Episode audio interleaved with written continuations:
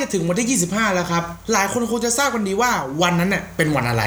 และในวันนี้ครับเราจะมาพูดถึงประวัติเล็กๆ น้อยๆ ขององค์ประกอบของวันคริสต์มาสครับ เอาเป็นว่าอย่ารอช้าเราไปฟังกันดีกว่ากับ Fact a Week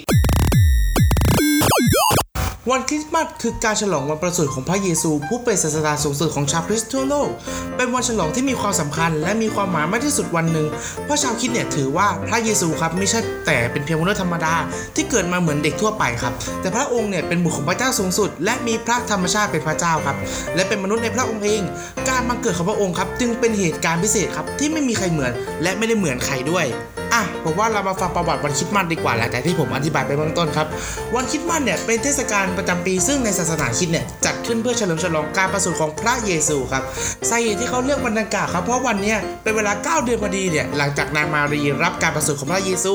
และอีกสาเหตุตั้งแต่ปีคศ274ครับชาวโรมันส่วนใหญ่เนี่ยนับถือเทพเจ้าฉลองวันนี้เสมือนว่าเป็นวันฉลองของพระจักรพรรดิไปในตัวด้วยเลย เพราะจักรพรรดิก็เปรียบเสมือนดวงอาทิตย์ที่ให้ความสว่างแก่ชีวิตมนุษย์ แต่ชาวคริสต์ที่อยู่ในจักรวรรดิโรมันเนี่ยรวมถึงชาวโรมันที่เปลี่ยนไปนับถือคริสต์เนี่ยอึดอัดใจครับที่จะฉลองวันเกิดของสุริยเทพ จึงหันมาฉลองการวันเกิดของพระเยซูเจ้าแทน หลังจากที่ชาวเยซูคริสต์เนี่ยถูกควบคุมเสรีภาพทางศาสนาตั้งแต่คศ 64 จนถึงคศ 313 ครับ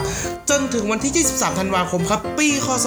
330 ครับผม ชาวคริสต์จึงเริ่มฉลองวันคริสต์มาสอย่างเป็นทางการและเปิดเผยนั่นเอง และถ้าหากคุณครับสงสัยว่าทำไมถึงมาเลือกฉลองคริสต์มาสกับวันที่ 25 ธันวาคมล่ะ เรามีคำตอบครับ ตามหลักฐานในพระคัมภีร์ครับผมบันทึกไว้ว่า พระเยซูเจ้าบังเกิดครับในสมัยที่จักรพรรดิซีซ่าออกัสตัสครับให้จดทะเบียนสำมะโนครัวทั่วทั้งแผ่นดินครับ โดยมีคริเนียสเป็นเจ้าของเมืองซีเรียครับ ซึ่งในคัมภีร์ไม่ได้บอกว่าเป็นวันหรือเดือนอะไร แต่นักประวัติศาสตร์ครับผมให้เหตุผลว่าที่คริสตชนเนี่ยเลือกวันที่ 25 ธันวาคมเป็นวันฉลองคริสต์มาสตั้งแต่ศตวรรษที่10ต้นมาเนี่ยเนื่องจากครับผมในปีคศ 274 ครับจักรพรรดิอัลเลเรียนครับผมได้กำหนดให้วันที่25ธันวาคมเนี่ยเป็นวันฉลองวันเกิดของสุริยเทพผู้ทรงพลังครับ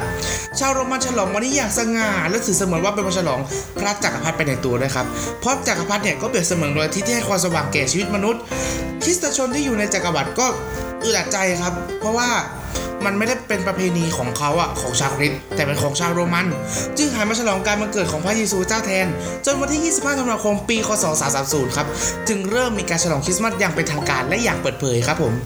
เนื่องจากก่อนหน้านี้เนี่ยมีการเบียดเบียนศาสนาอย่างรุนแรงครับผมทำให้คริสตชนเนี่ยไม่มีโอกาสที่จะฉลองอะไรเนี่ยอย่างเปิดเผยเลยครับผม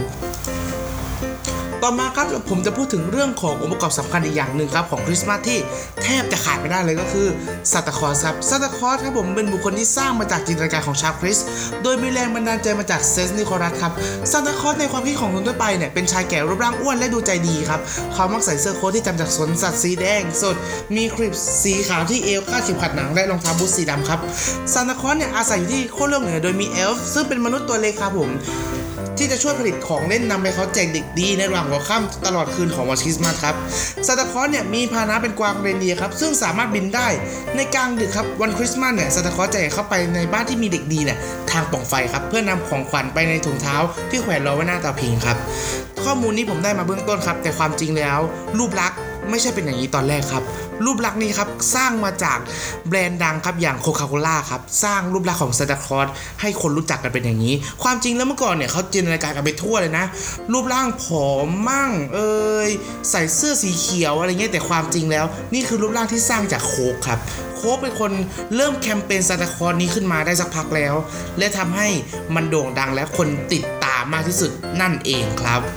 เรื่องราวเรื่องหนึ่งครับผมที่ขาดไปไม่ได้ในวันคริสต์มาสก็คือต้นคริสต์มาสครับผมต้นคริสต์มาสเนี่ยแท้จริงแล้วเป็นต้นสนครับ ในศตวรรษที่ 8 ครับผม เมื่อเซนต์บอนิเฟสครับมิชชันนารีชาวอังกฤษที่เดินทางไปประกาศเรื่องพระเจ้าในเยอรมนีครับได้ช่วยเด็กที่กำลังจะถูกฆ่าเป็นเครื่องสังเวยบูชาที่ใต้ต้นโอ๊กครับผมโดยเมื่อโค่นต้นโอ๊กทิ้งเนี่ยก็เจอกับต้นสนเล็กๆ ขึ้นอยู่ครับผมต้นของโอ๊กท่านก็เลยจึงตัดสินใจครับขุดต้นสนที่โผล่ขึ้นมาเนี่ยเอาไปให้คนที่ร่วมพิธีกรรมเหล่านั้นครับเพื่อเป็นสัญลักษณ์ของชีวิต และตั้งชื่อมันว่าต้นกุมารพระคริสต์ครับต่อมาครับมาร์ติน ลูเทอร์ครับผม ผู้นำคริสตจักรชาวเยอรมันครับผม ตัดต้นสนไปตั้งในบ้านในเดือนธันวาคม ปีคศ 1540 ครับ หลังจากนั้นครับเรื่องนี้ก็แพร่ขยายกลายเป็นว่านิยมไปทั่วโลกนั่นเองครับผม เจอกันได้ใหม่กับแฟกาวีครับ ทุกวันจันทร์ครับหกโมงเย็นทาง Anchor Spotify ก็ตามครับสำหรับวันนี้ครับผมที่ฉะนั้นครับ ขอให้ทุกท่านมีความสุขกับวันคริสต์มาสนี้สำหรับวันนี้ผมลาไปก่อน สวัสดีครับ ขอบพระคุณที่รับฟังรายการเราจนจบ